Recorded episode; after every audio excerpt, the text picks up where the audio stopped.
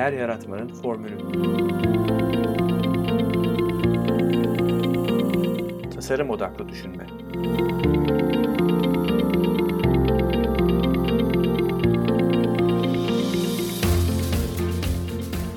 So, Paul, uh, thank you very much for uh, coming to my podcast. My so pleasure. it's been a great pleasure to, to have you here. So, Paul, uh, you you worked uh, in marketing for more than 25 years, right? And you started out at Procter and Gamble, then you moved on to um, Coca-Cola, first in the U.S. and then uh, later as marketing director for Central and Eastern Europe, and then uh, finally as marketing managing director in in Hungary. Uh, Then uh, you established uh, your own firm, I mean advertising, and then Garrison Group, uh, and that's where I met you actually in back in 2010, right? Around 2009 and yeah, 2009. Yeah, that's right. That's yeah right. and, uh, when i was working in Efes and then um, so when i met you the whole my whole view of marketing has uh, totally changed forever so How's that? What, what was fundamentally the change?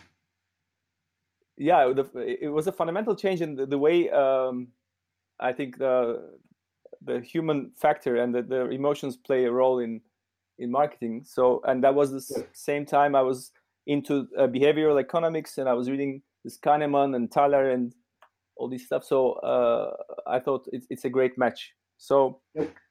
uh, Once you then- see another, once you see another way to do it and how to look at the consumer much more holistically, it's hard to believe you ever did it another way.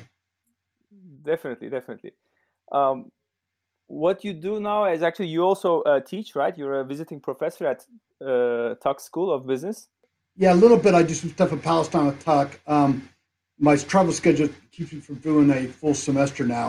Um, Mhm. also teach uh, in conci- uh, concise program for Maastricht School of Management out of the Netherlands. I teach in Vietnam, Egypt, Peru, and I really like going to these uh, these uh, developing markets where things are going very quickly. Right. And then um, you you're also the author of uh, two books, right? Uh, Exponential Marketing and and recently you have uh, Human Centric Marketing: Why People Do What They Do, right? Yeah, that's right. Uh-huh. And uh, I know you're also into history. Uh, you have also books in, on history, right? Uh, Yeah, that's kind of my hobby. Right. Not as successful with my history books as with my marketing books, but I like them. Yeah, history uh, uh, plays a great role in in uh, understanding humans. So it's, it's it's a perfect hobby for a Well, you know, when I first started with with uh, with well, not first started when I went to Coke, I had lots of different markets, and my mentor Sergio Zyman says you got to figure out. He was the chief marketing officer at the time. He says you got to dig down on what people care about and what's important to them. You got to understand their history. So you know, uh, for example, in Turkey, we've talked about Turkey a lot. Is that I read uh, the biography of Ataturk, which wasn't covered that much in my history classes at the university and high school. But once you understand Ataturk and what happened there, you really understand Turkey as a crossroads. Um, how it's, it's it's not it's not the Middle East, it's not Europe. It's it's got its feet in both places, and uh, Right. understanding the history of people really gets you know the first step to understanding who people are is to understand their history. True, true. And then um, how the idea of um, making your own methodology, uh, exponential marketing, uh, came to you? I mean, like, uh, when did you come up with the methodology? Well, ni- initially we started on a Coke project.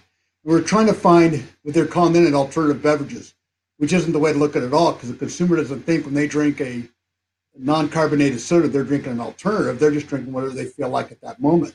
But we broke the business into non-carbonated, carbonated, uh, juice. Uh, you know, we had these categories that we built it into, and it just wasn't adequate. We kept missing out on things. We missed out on Red Bull. We missed out on. We were lo- late on iced teas, and Mhm. kept looking at it through the lenses of our eyes. And so I said, uh, Coke was my first project when I went, um, when I started Garrison Group and started working with Coca-Cola, um, was to say, okay, how do we, they said, how do you look at this, you know, a completely different way? They looked at us like a learning laboratory. And, uh, and that's what I wanted to do. And so I said, let's look at them, let's look at people in their whole lives and what's happening in their lives and how's that shape their purchase decisions in any particular category and, broaden it. And so start looking really from the consumer's perspective. We always say you got to look through the consumer's eyes, but it was something we said but never really did. And so I set out to try to do that. And then how do we get a data source that can track how people, and we finally settled down to uh, a way of looking at a data source or a combination data source, depending on what we're doing business. It looks at how people purchase across, say, uh, 700, 500 categories, three to 5,000 brands. Uh, not just what they buy as far as products that go in their home, but where they go to eat, where they go to shop, where's where do they dine at, where do they go on vacation, how do they use their credit cards. Um, again, that kind of data, not about any one particular person, but really massing the data across you know thousands of people, and then start to get groups that start to evolve out of that that that, that do as do likewise. And then we name those groups. You know, balancers is one of my favorite groups. We find balancers in China, in Turkey, in the United States, and those are those can relate to that. I'm a balancer. I think you are as well. Um, mm-hmm. Really trying to do you know, is, is ambitious in their career and they want to do well and they're very committed to it, but yet they're really focused on being a partner to their wife, they're being father to their children, and they kind of feel guilty because they go to the kids' play, take off time to go to the kids' play at school. They feel guilty for letting their coworkers down. But if they don't go to the play, they feel like they let their kid down. So that's a balance.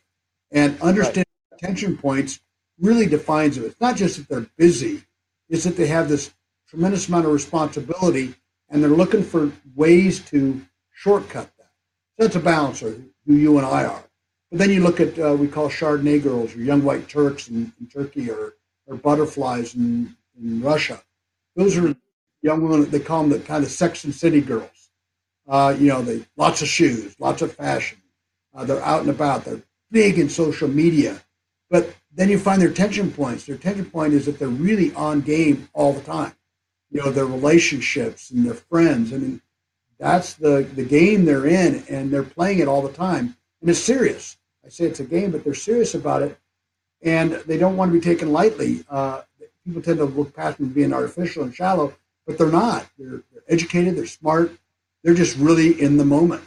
Uh, so knowing them, we can figure out how to. We're doing a, a project in Portugal now, and how we we do the design of the restaurant.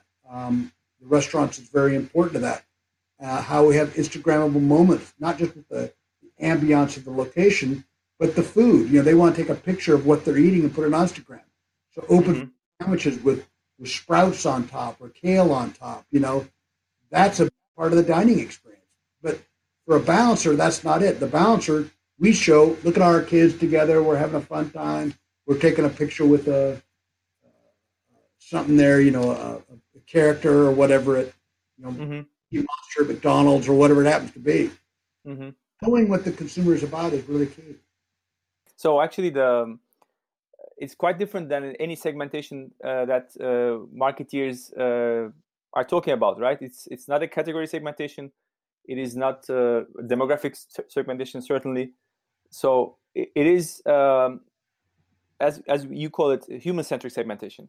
Yeah, it's, it's a little bit of a combination between um, ethnographic research, which is all about behavior. For example, you're from the, the, the, the beer business.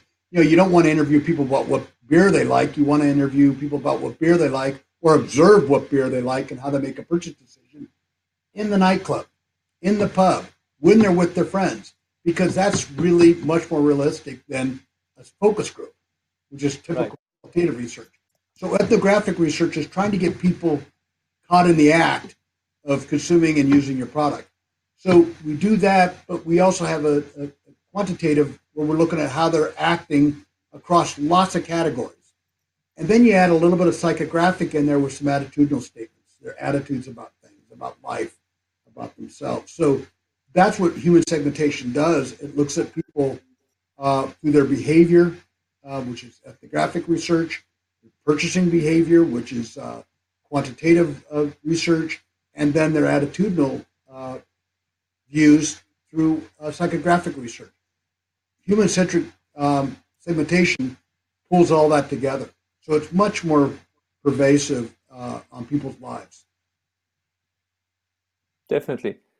So um, actually, what people, some people say, I mean, uh, now that it's um, technology is so much into our lives, and uh, they say that segmentation is no longer necessary while we can uh, reach uh, brands can reach uh, people directly. They can have a, a interactive, let's say, relation with with brands through social media or through mobile through targeting one to one. So, what would you say about it? Well, that that that yeah, that, that's true. You can, but then what's your message going to be? What are you going to say? Amazon, I buy a lot of stuff from Amazon. Amazon in the United States, in particular, a lot of markets around the world, and it's not Amazon. It might be eMAG in, in, uh, in Eastern Europe or uh, or uh, what's the Chinese uh, company that's very that's famous now? Alibaba. Yeah, exactly. I should right. know that one. Yeah, Alibaba. Yeah. I mean, they know so much about their consumers because the consumer buys a lot of stuff. I buy a ton of stuff: food, mm-hmm. uh, beach toys, uh, books from Amazon. So they mm-hmm. so much data on me. Uh, mm-hmm. They keep communicating to me based on what I last bought. You know, right. I, I, books and also, you know, if I'm and they and they don't even get me books in general. They said, "Oh, you bought some business books. I'm doing some my classes, or you bought some history book, or some political science books." You know, they only catch me what I did last, which is what we were doing at Coca Cola, like you were doing at Efes. We're looking at consumers very concisely. So yeah. just the behavior. Yeah, but, Amazon only knows what I did most recently, but they never reach out to me and go, "Wait, we know enough about this guy. Let's see, he lives in the countryside, but he does this urban stuff. Uh, he really spends a lot of time with his kids. He's in a, does a lot of recreational things. Uh, he likes these times of uh, different kinds of intellectual pursuits. They could really get, they'd be able to find out pretty quick I'm a balancer, but they don't even enter their thinking. They're too busy of looking at me as a fresh um, fresh produce consumer when I go to Whole Foods, or as a uh, history consumer when I'm doing research for my history books. They don't, and, then they don't even get me history in general. They get me history based on what topic it was. On looking at the American Second World War or the Civil War. Then they send me a whole bunch of books on the Second World War. What? But last year I was reading some about Mandela in South Africa, and they can't figure out how that computes. They're too busy looking at me too linearly. Right. As much data as they have, they're not able to put me into a, a context of who I am as a person. And the right. context is missing. So one to one marketing, you tend to reach them one to one on what they did most recently with you or what they're doing right now. Uh, mm-hmm. that's how you communicate.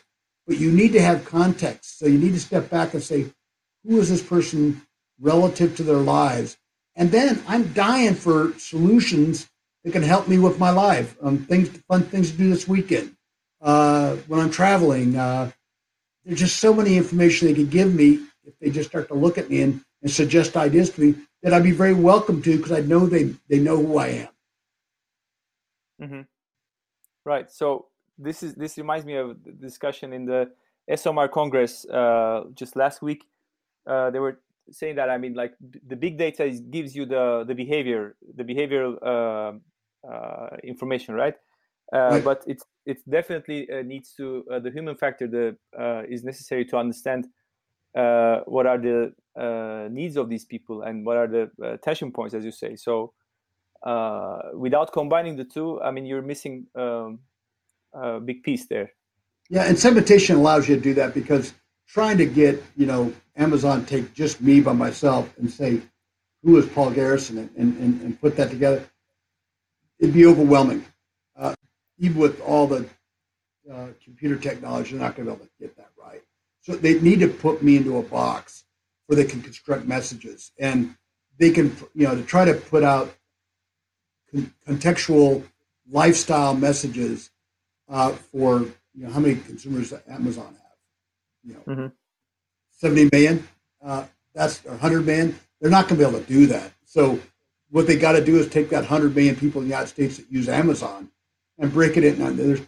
we've identified 23 segments in the United States that ap- operate almost like in tribes. Sociologists call them. Mm-hmm. That's my tribe. That's people that, that that I can relate to. They're like me. They do things like me. They're like me you know, we, we, we do it with Amazon, or um, sorry, with IKEA. Mm-hmm. You know, uh, we, there's lots of different room settings in IKEA, and we work with them on briefing. They call it COM in, in-store communication, COM in, and we mm-hmm. brief about how to decorate that that room setting for whichever target they're trying to reach. But when you go into IKEA, you go and you walk into room setting and go, wow, what were they thinking? It doesn't relate to you at all. Then you go, ah, oh, somebody was smart in this room. This right. Is, and they're they're smart. Even the one I didn't like, that's because I'm not a Chardonnay girl. But you know, because it's got picture, lots of mirrors, it's got lots of bright colors. It makes me it just feels weird to me. But then I mm-hmm. see it's got this big chairs my kids can watch a movie together in, and, and it's close to the you know it's got an open kitchen and to the living room. ah, I can see this. These people, these people get me, and that's how you yep. when you walk into a pub and you go, this pub is for my kind of people the kind of people mm-hmm. out with you go, this feels like home. Mm-hmm. Uh, yeah, it just it, people like that. They don't feel that marketing is intrusive. Um, as long as you're trying to say, I want to understand how to talk to you in a way that makes sense to you, that adds value to your life, and then consumers are open to that. Right. But you need you absolutely have segmentation to break it into manageable pieces to frame your message give you context to how you frame your message. Right, right. And so um, all these uh, tech companies, whatever, uh, everybody's trying to use this uh, AI, the machine learning, and everything. Uh, and w- what we've been discussing that it's uh, still not smart enough, or it's not actually um, good enough to to unlock uh, those mysteries of human. But um, where it will go. I mean like you think it's um, uh, human are very you know uh, we are um, the machines uh, that uh, the feeling machines that thinks rather than the thinking machine that feels right? So but we um, how ai will influence our lives uh, in the future. I mean would, would it um, make uh, tone down the, the emotion part to make us more ra- rational decisions? Or how do you think ai will um, change uh, marketing? Well, I think a lot, uh, but I think you know we talk about Amazon. They have Echo in uh, Alexa. A lot of people call it right. Uh huh. Um, but Alexa is is artificial intelligence. Everybody goes, "Oh, they're listening to you." They're not listening. Mm-hmm. You, you, you got to activate it. You got to say Alexa. Right. so Alexa, if, if, if Amazon, you know, first off, they got to get me into a context. Okay, Paul is a balancer, and maybe they'll do for 23 segments you know, we were talking about micro segments. We could even go with IKEA. We break that down, and we might have like 40 segments. Um, so you might even go to 60 segments. Fine. But then they go, okay, Paul is a balancer, sub segment, DC, whatever, right? And they name, okay, that so that gives that artificial intelligence go, this is who Paul is. Now that Alexa can then have artificial intelligence that starts to record and she starts to understand me. And so she can make suggestions like, you know, what I'm into. In the morning, I, I like news. And she suggests news channels for me. In the afternoon, I want to relax, unwind at 5 6 o'clock. And so she's mm-hmm. my music choices. Uh, the weekend's coming up. So she offers me suggestions. You know, that's artificial intelligence. So she starts forming based on what I do and how I respond. She could really open up. You know, Amazon's so perfectly positioned for that. Mm-hmm. But IKEA can do it with their uh, watching with their um, frequent buyer programs. Uh, the grocery store can do that. Uh, um, Market Central, uh, uh, all those people can do that kind of thing. Uh, and so then you take it over to FMCG companies, Coca-Cola, for example. Well, once to understand who their consumer is, they can start to take their market data. Now, they might not directly with the consumer because they don't have that capability like Amazon would do with Echo and Alexa. But they could take data that keeps going and they could put it into even sales data on different types of stores. So they're not only segmenting the types of consumers they have, but the type of outlets. We did that with Efes. I think we identified what 50 or 60 HoReCa accounts, restaurant bars, and then who is the customers that go into that restaurant. And then mm-hmm. you sales data back from that restaurant, and then in real time about what they're buying, what's the weather like. All that stuff can go into artificial intelligence, and the sales guy can go in there with a portable little sales tool the size of an iPhone and give some suggestions to the bar owner about what he should carry for that weekend based on what the what the, the pattern is, what they're finding about consumers and like type restaurants, as well as that restaurant specifically. Uh, it really becomes very powerful, becomes very um, evolving and interactive. Right. Well, there's definitely a huge opportunity uh, over there. Um, so, um, coming towards the end, I mean, I, I have this um, signature question I'd like to ask to all my uh, guests. Uh, so, I'm, uh, you know, the the topic of the um, podcast is about uh, uh, the formula for creating value. So, and you know uh, we, we discussed about my formula. What is your formula or what are the key elements components for you for creating customer value? Well i think really understanding who you're talking to if i want to get action um, a lot of people i work with today are people i worked with 20 years ago. And mm-hmm. i think they like work with me. That doesn't mean you know, i'm demanding and, and, and that can be a tough boss at times but they like me because to work for me yeah, maybe they like me too. I hope, but they're really sure. they like working with me, and it's because you know I'll I'll get some. There's a guy that I worked with in Hungary one time, and uh, Csaba's name. I won't say his last name. I'll embarrass him. But Csaba, guy that worked at Nestle, and he, you know, I'm talking about human centric HR management. Mm-hmm. And, and Csaba was a guy that would just go through walls. I mean, he just knock mountains down and do anything, but he could get really frustrated easily and and didn't work really well with big teams but we were we were a big team at Coke Marketing, right? Mm-hmm. I worked on a project called the Coca-Cola Beach House, and I said, Charlie, this is your project. We're going to build a beach house with entertainment.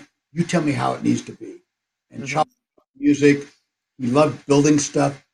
Man, he built in six months, and it was the most successful uh, event we ever did uh, at Coca-Cola in Central Europe. Uh, mm-hmm. Ended up doing another market too. It was in Ukraine. It was in Vladivostok. I think a version of it even went to Turkey at one point in the late 90s. But Csaba would go through walls because I understood what made him happy. What was not just from a career standpoint that, okay, here's his background, here's his education, here's what his career is, and then I put him onto a track like everybody else. No, I, I approached Csaba as Csaba. You know, mm-hmm. in working in advertising, you know, you, if you want to get good work out of advertising people, you have to approach them as human beings. And mm-hmm and their desires and their needs. And they're emotional. We're all emotional. We're emotional beings. So you find their emotional drivers. I always like to say people buy for emotional reasons and look for rational reasons support. So if I find emotional drivers for people, these segments, consumer segments, or employees, or advertising, creative people I want to work with, partners, uh, whatever happens to be, um, if I find out what their emotional drivers are, I can uh, impact that in a very positive way. I think uh, in something they want to know, and then I then you put the details together, the rational support for it, the, the, the details of what the product needs to look like, what the position needs to look like, whatever it happens to be. But mm-hmm. understanding people as, as emotional human beings and what motivates them is, uh, and they want you. They want you to understand. I mean, we always talk about you know uh, men and women. Men are from Mars and women are from Venus. Venus, yeah. languages. But just going, just, why can't you understand me? Because we're too busy looking at them from our perspective instead of saying, okay, what shoes are you walking in? And, and trying to, and, and, I'm sure not an expert on how to, how to deal with women, but uh, I know the first step is communicate less and listen more and let them, sometimes they just need to vent. There's a great video on the head saying it's not about the nail um, that uh, on YouTube. You got to look that up. It's not about the nail. It talks about how women and men communicate so differently. Um, okay. But anyway, that's that's a lot of fun and, and, and trying to understand how people work. So understanding value, the value you add is how you can add value to other somebody else's lives or anybody you want to take action. If you're a politician, understand people's lives, and then you can add value to their lives. But you got to you have to understand their lives. You just can't go look at this. I created this valuable thing. What does it do? Then you can start explaining what it does. Mm-hmm. Unless you say, okay, what do you need in your life? Now I can find something of value. Right. So try to do it, understanding it, and then I think you can add value.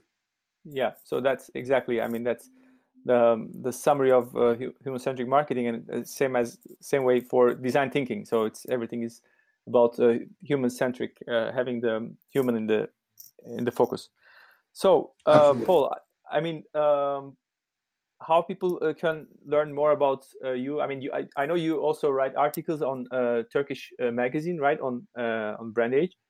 Yeah on brand age and i'm also you know my linkedin and my facebook profiles are, are, are public.